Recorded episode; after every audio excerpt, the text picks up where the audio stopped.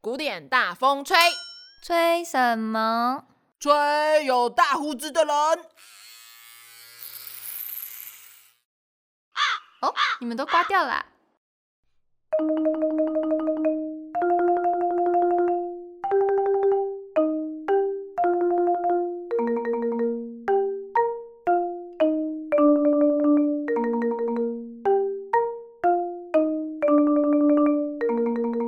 Hello，大家好，欢迎收听古典大风吹我是大风，我是 Joy，好，我们这几集都在讲国民乐派，今天就是我们最后两站，最我后们很两站快吗，就是国民乐派巡礼的最后两站了。嗯，那我们再度踏上了俄罗斯的土地，你我说们自从柴老可夫柴斯之基后之后吗？对就是我们终于又站上了俄罗斯的土地 again。 对， 好，来看看战斗民族出了哪个伟大的人物。嗯，而且国民乐派的小朋友们都喜欢搞小团体，嗯，就是因为国民乐派到后面也出现了像你看杰克三杰是不是小团 体吗？ 然后他后来有另外两个小团体，一个是俄国五人组，一个是法国六人组。我们在讲老柴的时候就有提过一次俄国五人组，嗯怎么人越来越多？就是硬要比你多一个人的。 好啦，所以我们今天要讲的另外一位就是俄国五人组里面年纪最小，可是他却是五个人里面最有名的林姆斯基高沙可夫。嗯好，来第一个话题，话题一：大海上的音乐家。没，错，嗯为什讲么在大到。海上？呃，因为林姆斯基高沙可夫，我要先讲，就这名字真的很难念。对，对，为了避免我等下咬舌自尽， 那叫小林，对我们叫小林子。好，小林你子们的吗？太后娘娘要出嫁了。小林子， OK，好啦，其实林姆斯基高沙可夫其实是他的姓，他嗯其实名字叫做尼古拉，他的全名叫做尼古拉安德烈耶维奇林姆斯基高沙可夫，一共十 三好个，字你，刚刚念了到底是几个人的名字？一个人。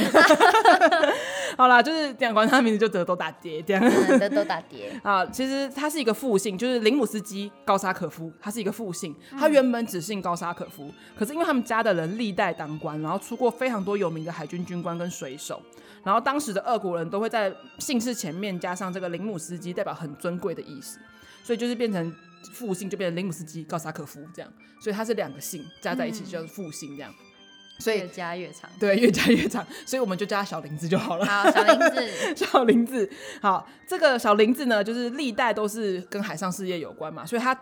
曾祖父是海军上将，叔叔是海军的高级将领，然后哥哥是海军军官，所以他从小就算从小充满音乐天赋，他还是立志要成为海贼王，啊，不是，对，就是 立志要成为海嗯因为贼他把王。他的志愿放在大海之上，他就觉得说他就是一生就是要成为一个海上男儿这样，嗯所以他就是一路不负所托，他就念到了圣彼得堡的那个海军军官学校，所以他确实是把自己当海军在训练的。然后有一次就是在海上航行，他就是因为他还是很爱音乐，就是他音乐是很有天赋的，就算在航行在念军校，他还是就是会去听歌剧、练钢琴、听音乐会，就是反正当音乐家跟当海军不冲突啊。没有吗？就是你当海军赚钱，然后来培养自己的音乐事业，不可冲突、是啊。你不都海上吗？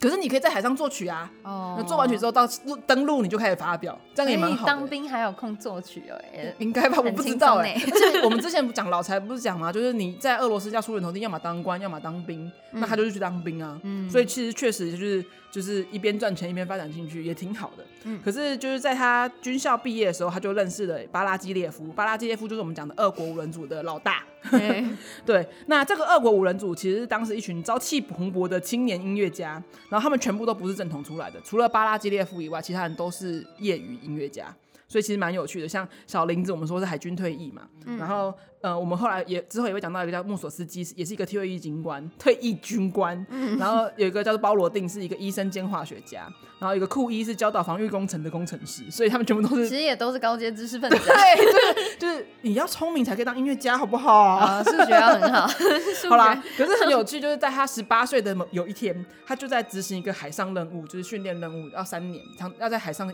游三年这样， 游三年。然后他就有一天就站在船舰的那个甲板上面，眼看着一望无际的大海，他突然发现说，其实我只想要成为一个音乐家，我并没有想要成为一个水手，就突然就脑洞大开，我不知道为什顿悟么。 对，然后他就决定说，好，这三年结束回家，我就要成为一个训练家，我要金盆洗手，进军音乐 还界。要等三年。 因为你没办法说回去就回去、妈，啊，我要回去不能了。逃兵啊，游有回去有有 吗？好累啊，还没游到就已经拜拜之类的。好啦，所以这个俄国五人组是俄国音乐史上非常重要的团体，因为他就是。呃，算是自由乐派。我们之前在讲老财的时候，就有讲到说他们是呃推扬民族音乐学的那一块，就是、嗯然后不太受弦乐派的管束，然后想要把当时西欧那时候我们讲说新音乐派什么白辽士、李斯特、华格纳这种理念，就是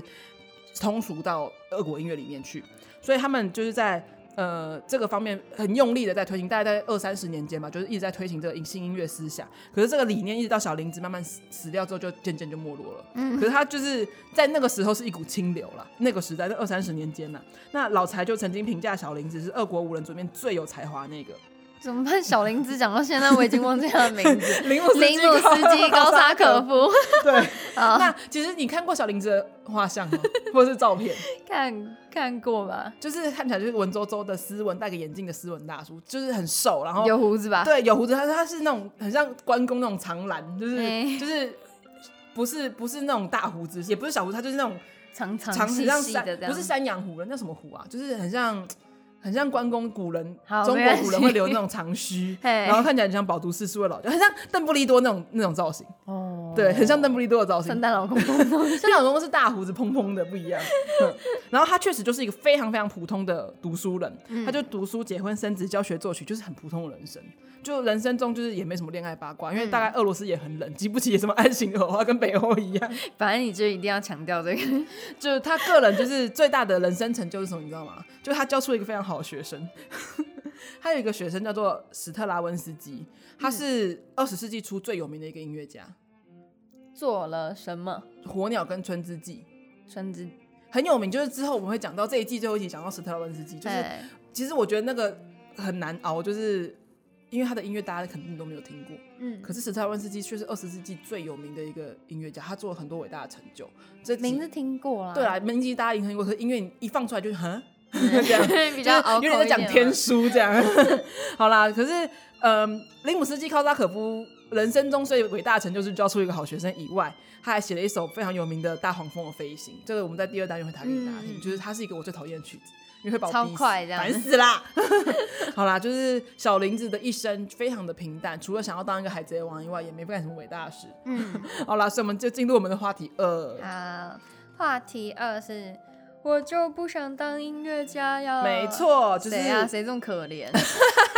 就是我们前面有说嘛，就是十九世纪末二十世纪初，西洋音乐史上遥远的东方有一条龙。嘿，嘿，不对，嗯 遥远的东方有有俄国五人组， 还真的一条龙嘞。那你是东北啊，我们的传人听多了是不是哎对，好啦，所以西方也要出现一股势力，就要来跟他们抗衡，那就是我们刚刚讲的法国六人组。嗯那我们今天要讲的音乐界人间清醒，萨蒂先生。什么是人间清醒 啊，非常清醒哈、就是他是这个法国六人组的任何不一人，啊？什么意思？就是听不他懂并不属于法国六人组里面。那你干嘛讲法国六人？为什？么呢？因为呃，我们在讲俄国五人组的时候，会讲到他们有一个精神导师，俄国五人组的精神导师叫格令卡，格令卡也不属于法俄国五人组里面。那这个法国六人组也不含萨蒂，可是萨蒂就是这个法国六人组的精神导师，哦他们这六个人都以呃萨蒂为偶像。哦崇拜这样，所以这个人间清醒到底有多清醒呢？他真的非常的清醒哦，就是他从小被逼着学音乐，就跟我们一样， 从小被逼着学音乐，但是他从来就不觉得自己是音乐家，也不觉得自己会成为音乐家，所以他就是音乐界最奇葩那个存存在。因为所有人去学音乐都是为了说我要当音乐家什么，就是真的。我们前面讲说，不管任何一个音乐家都是以立志为成为音乐家为主，对啊，他就是一个唯一一个说我不想成为音乐家的那个人。 嗯，然后呢，就是学校的音乐老师都会说，嗯，还是有天分，但是不努力的懒学生。因为我们其实都是哦， 我们小时候也被我我小时候也被讲过，有天分可你很不努力哦。对，然后我就这样了。 啊，他那时候有考进巴黎音乐院，可是因为他很不爱练琴，所以他不到两年就被退学了。嗯，就是被恶意的感觉。 然后他就跑去蒙马特那个巴黎蒙马特有一个很有名的吧的黑猫夜总会当钢琴师。然后他呢，他的音乐风格非常独特，就是他创造一种只有他自己叫的叫做家具音乐啊。为什么要叫家具音乐？家具音乐呢，就是它就是那种咖啡厅啊、酒吧啦、那种书店会放的音乐，就是你好像有听到，可是它没有什么作用。嗯，然后也不能吵到别人，因为你不能吵到客人。然后你就是好像有听过，可是没有完全没有目的，也没有戏剧性，就是也没有方向性。你听完它就是哦我想睡觉，嗯听到就是呃我想睡觉这样。然后听众也不需要去理解，就是不像说什么我们之前讲各种绝对音乐或标准音乐也好，你要去理解它或怎么样。萨蒂就说你不用理解我的音乐，你只要听就好了它。就只是一个背景。对，就是他没有任何的目的让你去理解它，就是很适合这种我们就不太想动脑的一般人 类。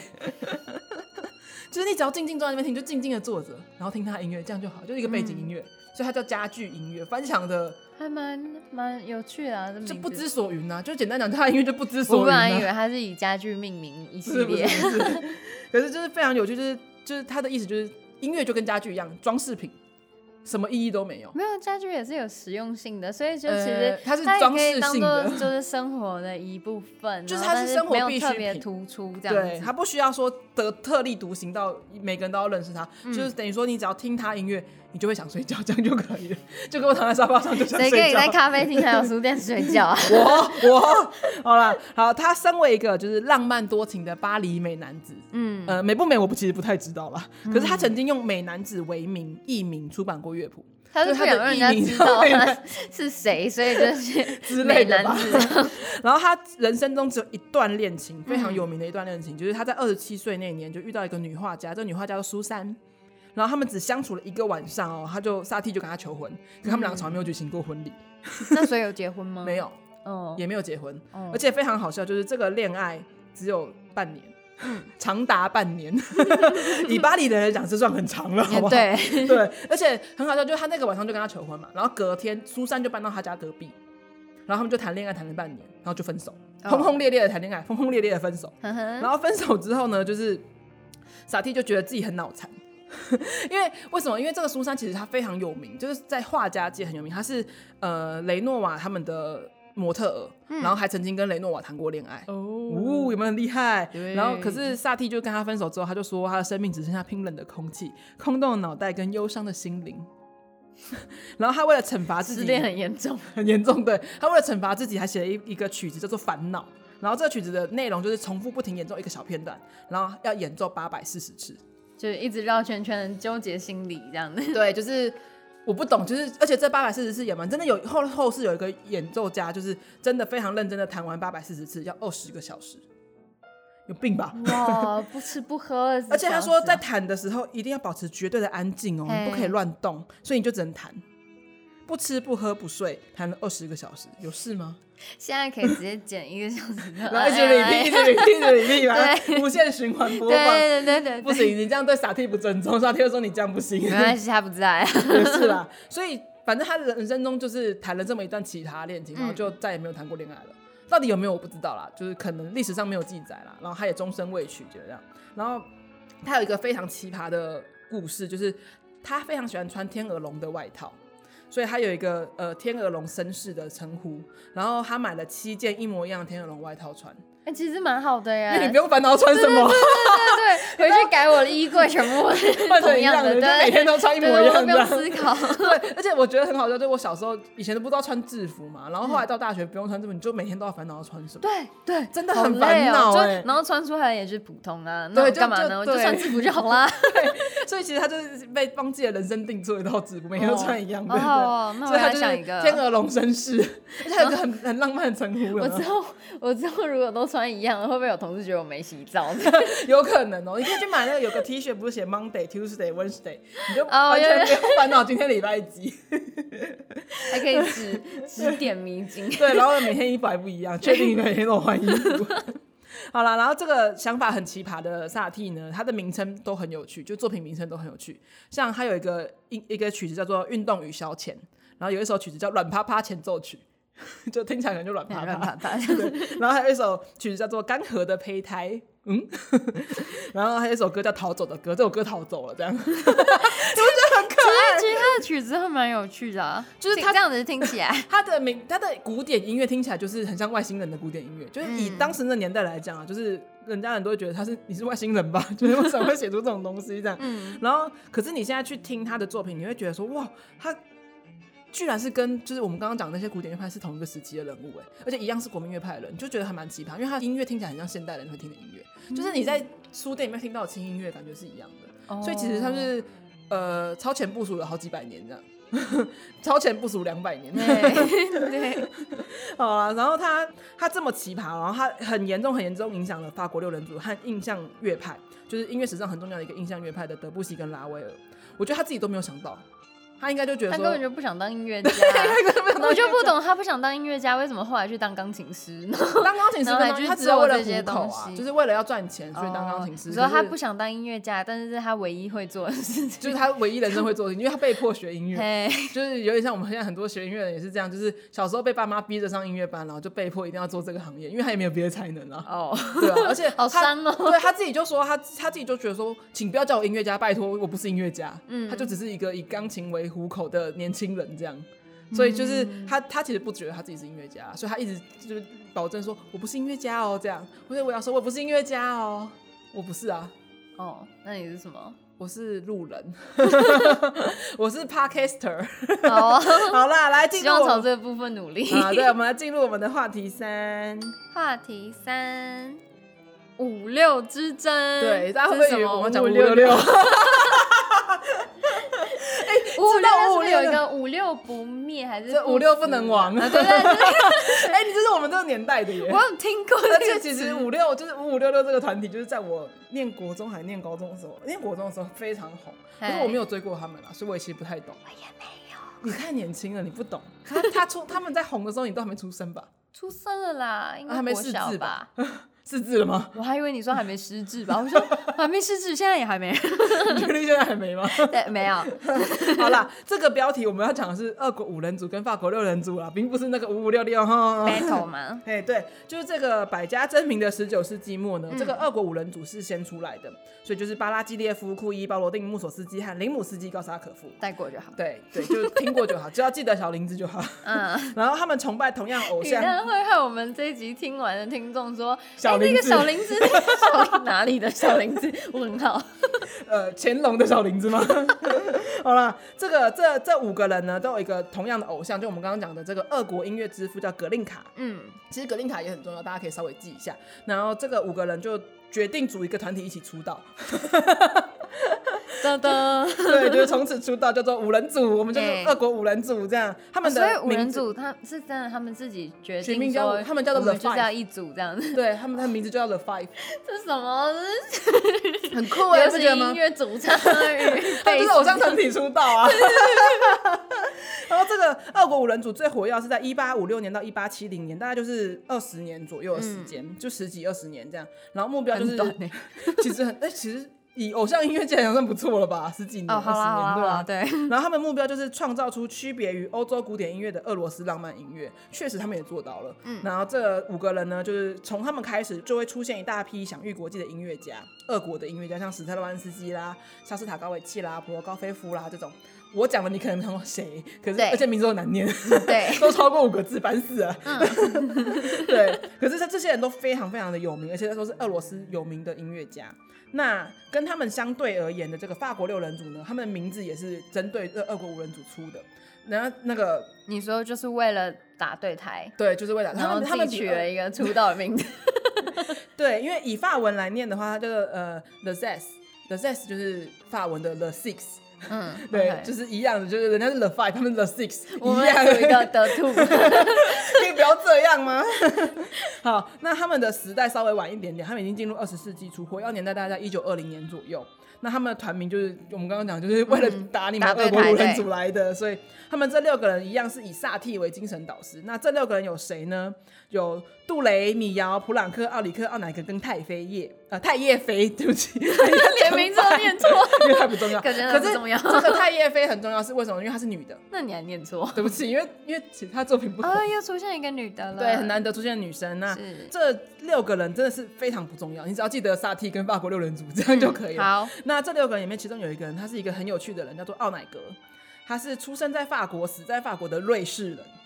大概是因为他爸妈是瑞士人，嗯， 对。然后他非常的有名，是他加入法国六人组，可是他是瑞士人。然后瑞士人为了提醒大家他是瑞士人，所以他把他的头像印在瑞士法郎的二十块钱纸钞上面。 抢国籍，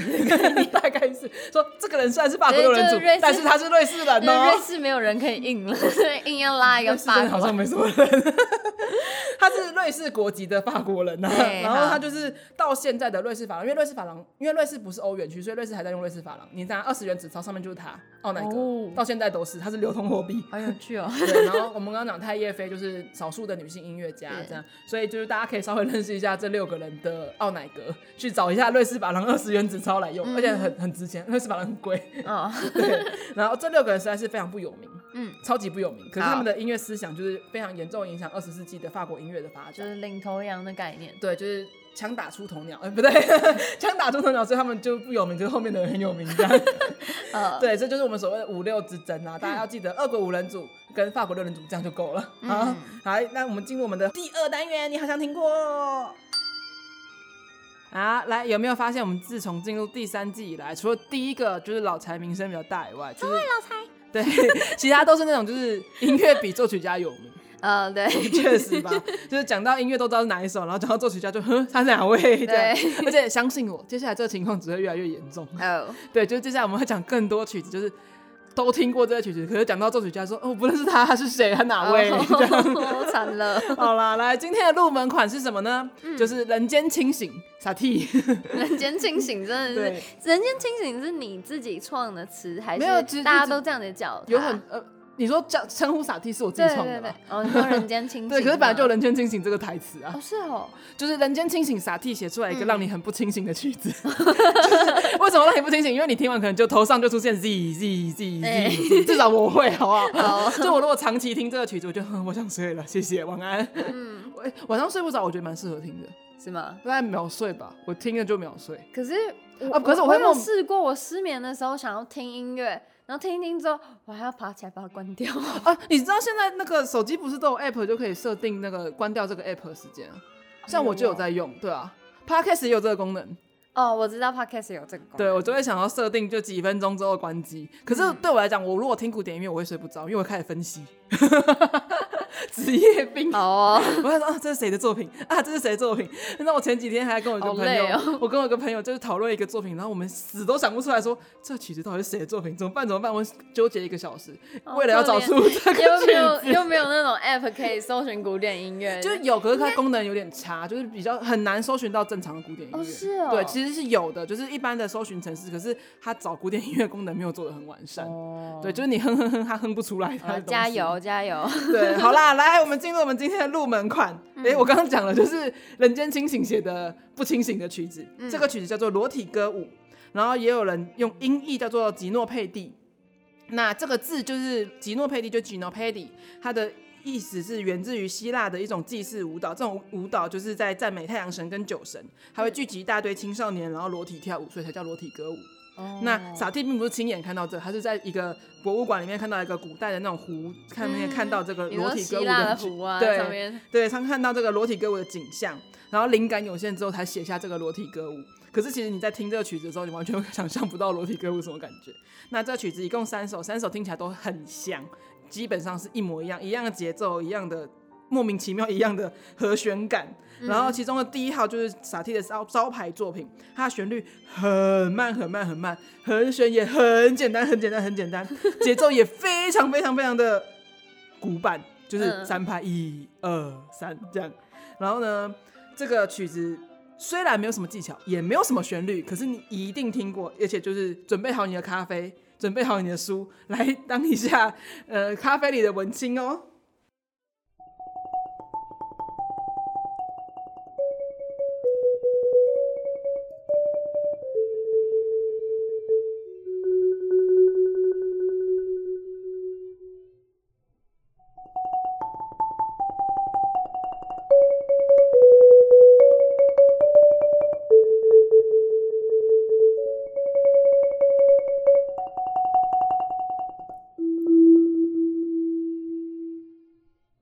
这是用钢琴弹的，对，不原曲是，钢琴，可是它有改编成各种各样的版本。我自是己哪里歌舞啊？，哎，你要问傻 T 啊蠕动 吗？可能在地板这上个爬。一点都不没有没有那种好像好像祭祀欢庆那种，因为它那并不是真酒的神，欸它并不。因为是真的根据这个，它只是因为听看到这个图，所以灵感有了。所以它并就不是比真的根方说，他据古看希到 腊他看到这个木琴，然后突然间想吃汉堡，这样有可能啊，就是脑洞大开。突兀啊！就尤其嗯酒神又是比较嗨一点，他喝醉了，有没有在地上爬？哦，所以他觉得 蛮合理的吧？不要啊 这好样啦啊，，这组裸体歌舞呢，还要再加上另外三首叫旋秘曲，嗯然后这个也有人翻译成音译叫做吉诺辛奴，然后嗯呢，一共有六首是各大咖啡厅必备歌单， 就是咖啡厅里嗯就面必很很放。轻音乐的那种，对，有点像类似。轻音乐的感觉。那各种剧情片啦、浪漫片啦、悬疑片、科幻片的题材都可以使用。像是去年很红的有一个影集叫做《后羿弃兵》，嗯，然我有后看嗯呃，前年很红的是《纸房子》，都有用到这六首曲子其中的几首。然后还有好莱坞电影，像是《特务交锋》啦，《倒带人生》、《危机四伏》、《浓情巧克力》这种都是大家都听过的电影，都有用到这些曲子。然后连我那个年代的经典日剧叫做《长假》，都有用到这个系列曲子。长假你知道吗？就是木村拓哉。我有听过，呃我那个年代，我那个年代，木村拓哉是我们那个年代的男神，现那木村拓哉好 吗？啊现在他已经给我出来啦，啊就是还是老男 神。对，所以这个曲子非常红，而且我相信刚刚我刚刚一打，应该很多人脑袋里面都有那些画面吧。嗯，对，然后呃，真的很推荐大家去找他原曲来看，可是不要睡着、哦。 好，来下一首入门曲就是我们小林子、小 铃木斯基、对高沙可夫。再复习一下，我觉得最后一集就是大家来考，就是你要先考我，就是所有的人名怎么写。 no 太难了，不要 我考你，请写出我不要俄国五人组的名 字。 no no。其实你考我，说不定我都写不出来。哦对呀 我马上秒忘。那么嗯好，来这个小林子呢，《大黄蜂的飞行》就是每个人耳熟能大详的曲子、家都知道的那一首对超级快的那一对首，于学音乐人来说，就像是你高中古文课本要背《长恨歌》一样讨人 厌， 你就知道它有多讨人对不厌。 起啊，来，我先打给你听。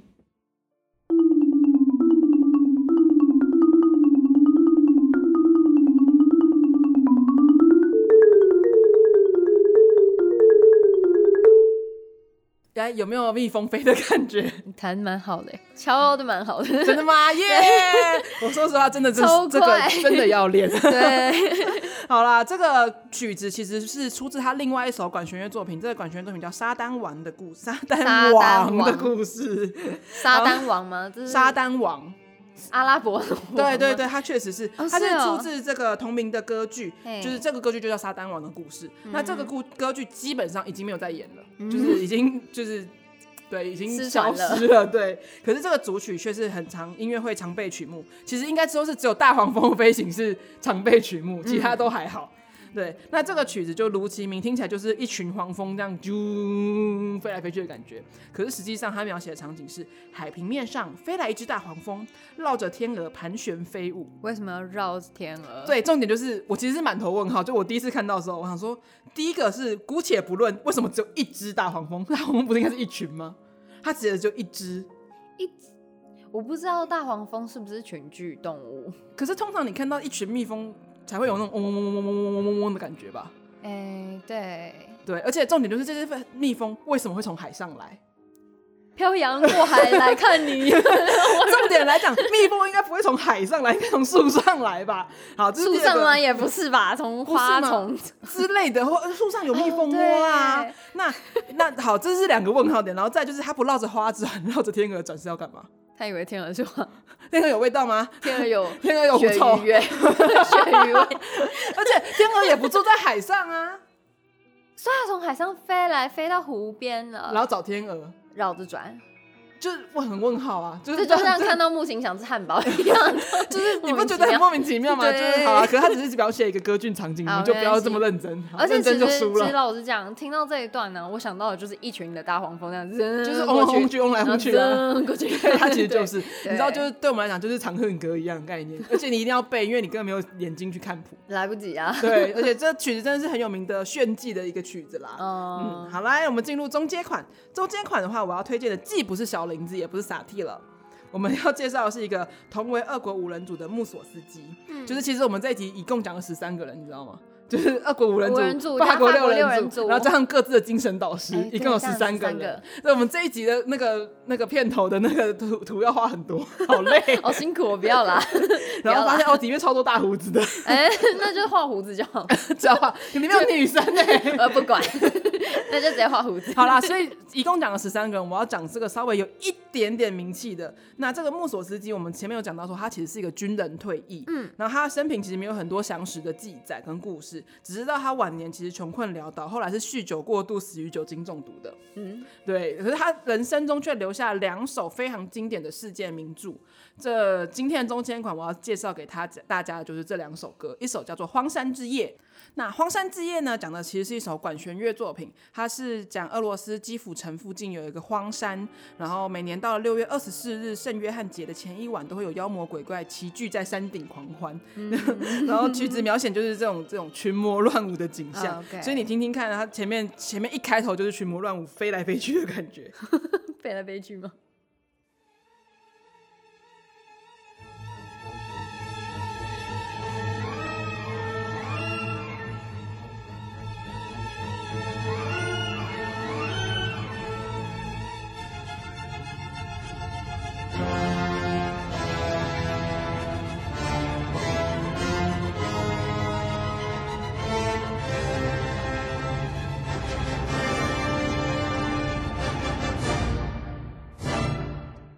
有没有有没怎有么群感魔觉就乱舞？是某一些动画片就是。大 boss 坏人，你要出对对场对对之前对会有那个那个小朋友，而且不对不是小朋友鬼小小妖怪在那边爬爬爬爬爬，然后呢有火焰，绿色的火焰，哦，你然想后象力好然后丰呢，富，然后呢， 然后再来 那个黑色的大 boss 就嗯跑跑出来来，。 确实，这个曲子出现在非常多的惊悚跟动作片里面都有。可像是我没有看惊 悚， 我超爱看惊悚片啦，这样可以吗？ 像是《神鬼大反扑》啦，什么《闪灵杀手》啦，还有其实一九三九年有拍一个最原始版的《绿野仙踪》，也用过这个曲子。月仙踪哪里可以用这个？大概就是最后面那个妖，后面不是有一个妖怪吗？嗯《绿野仙踪》大女巫，大女巫。哦，对坏坏坏女女巫出现的时候就会用吧。哎所以我觉得，哦哦，其实这曲子。呃，很多人说没听过啦，可是我个刚开人觉始得，前面听有点像苍蝇的， 就听起来也有时候，哎、大黄蜂感觉吗？ 大黄蜂有一又点来有了一。点嗯其实没有，它不是同一首 哦，好不好？好，来，这个这是莫索斯基的第一首叫做《荒山之夜》，嗯然后第二首呢叫做《展览会之画》。这个曲子是一首钢琴曲，而且它后来有被拉威尔改编成管弦乐版本，也是非常的有名哦。嗯然后这个展览会之画很有趣，就是听这个曲子，你就像走进美术馆里面看看展览是一模一样，因为它有一个主题叫做漫步的主题，就是它都会先演一段漫步的主题，然后就带哦你然后进入下第一幅幅画这样对子，第一幅画主题是什么，然后再然后看完这幅画，然后就开始又漫步，就再好出有现一剧次这个主情题。哦，对那，感觉不错。所以它这里面一共有十幅画，也有十次漫步，所以你会一直听到它的漫步主题。所以我们先听听看它的漫步主题长什么样子。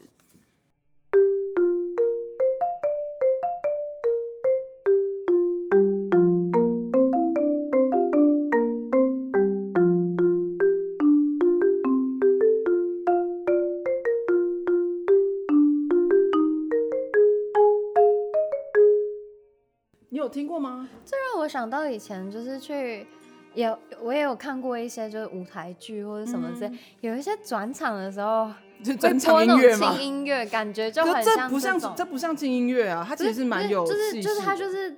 就是咚咚咚那种感觉，对，它我就不是知道蛮有为什一么板欸一眼就走路的感觉，一对对，板一眼就的我就觉得我感 听过，对他，他其实算蛮有名的一个音乐。然后嗯他重点就是他这十幅画中间都没有断掉，然后他就用这个漫步的主题，用去不同衔的接方这式，样对子，用而且是用不同方式、不同节奏、不同感觉去带出来。所以它并不是说每一次都出现一样的东西，它等于哦说你十是次说漫会步有稍微比变如奏说这样，像小跳步啦，或者是哎呃滑过去啦这种感觉， 就是你在 美术馆划过去吗，各种的移动小方云被式。丢出去。 对，那这个展览会之画里面有十幅画，其中的第十幅画就是所谓的基辅城门，是这个曲子里面除了漫步以外最经典、最经典的片段。所以你听听看，这个基辅城门有一种气势磅礴感。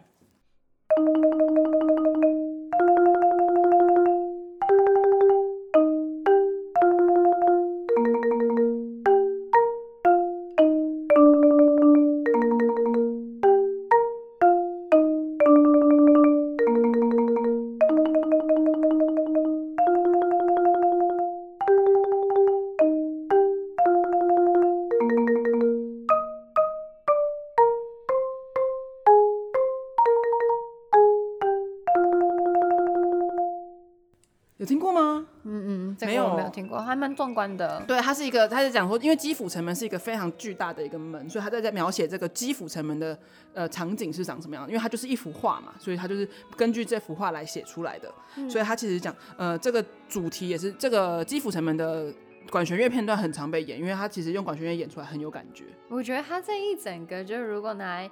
音乐剧啊，或者是现在舞台剧啊，会还蛮好发挥的。可是他感就觉很有是就是趣一个人在走在美术馆里面散步，欸对，然后后然 后他那个画每一可以幅画动啊，或者对是啦怎么对啦，样，是就感觉会可以蛮做有网络动对，画就，会蛮好玩的，会对，很可可爱。是是很好听的一个曲，我很喜欢这个展览会之后，喜欢到我还买了他的钢琴原版谱，可是我一首都不会弹，哦，加油！就是听了就啊好好听哦啊，我不会弹没关系啊，就这样哦。 好，来进入进阶款了。进阶款我就要回来推小林子的曲子啦，还有一首交响组曲叫做《天方夜谭》。嗯，那这首曲子你听名字就知道吧，《天方夜谭》是一千零一夜的故事。对，那其中还有一个场景是描写大海的场景，特别的杰出，大概就跟它是海上男儿有对，关。哦，对，可是我说实话，这个《天方夜谭》呃很少人听过，因为是说实话听起来就真的是二十世纪的曲子，所以我今天也不放给大家听，因为听起来你可能会觉得满头问号，想说他到底在干嘛？你可以去找他原曲来听，嗯对，因为他的你如果不讲他是《天方夜谭》，你去听他，你就觉得嗯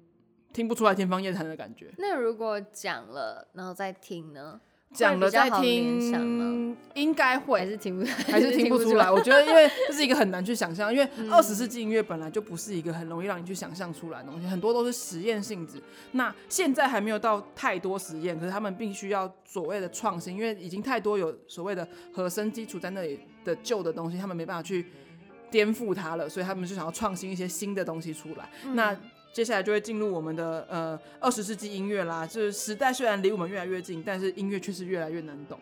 就是大家搞不懂近代史一样，就是永远都搞不清楚这是哪一年发生什么战争，哪一对年发生什么谁打战谁，争。然后谁占领哪里？ 所以音乐从二十世纪也开始进入一个我我不知道你能不能听得懂，因为我自己都听不懂的阶 段。那就胡乱说吧。对，所以我接下来下一集开始会进入印象乐派，就是一个完蛋了，我要怎么告诉大家我说们这个就感凭觉印是象什吧，么呢？ 我们就凭印象吧。 对，重点就是因为作曲家你可能不一定有听过，乐曲嗯你也可能不一定有听过，就是啊，我到底在说什么的没感关觉系，。都反正都做节目了嘛，那就大家就熟悉一下。对，我会尽量用你听平得常懂不的语会碰到言的告诉你的，对，就希望你听得懂。嗯，哦，然后就别忘记，就是我们有 Instagram， 对，啊大欢家记迎得继如果续喜欢关我注这样们子。喜欢我们节目的话，欢迎上网搜寻 IG、Instagram 有我们的古典大风吹，然后也可以对搜寻 Facebook 的粉丝专业好声乐器，或者是我的 Enjoy Studio，、欢嗯迎大家来搜寻我们哦。对，而且我们现实动态时不时会问一些奇怪的问题啊， 还然后会会发投一一些些奇怪的票啊，然后发一些奇怪的 照片，像是各种作曲家的坟墓之类的坟墓特辑就。以收集的坟墓特辑啊。对，我要收集各个博物馆系列，对， 就是那来看看就是上就面以都在可以在有欧洲旅游的一些过往故事，嗯然后都拍可以照技术看都有看点差，不知道为什么。那个年代，那个年代，毕竟都距今好几年前 了。我想让你飞回去再拍一次， 无法，那个年代的照相技术有限，啊趁我还年趁我还年轻的时候拍的。好，那就今天就是告一段落了。是我是 Joey，大风，古典大风吹，我们下次见喽，拜拜。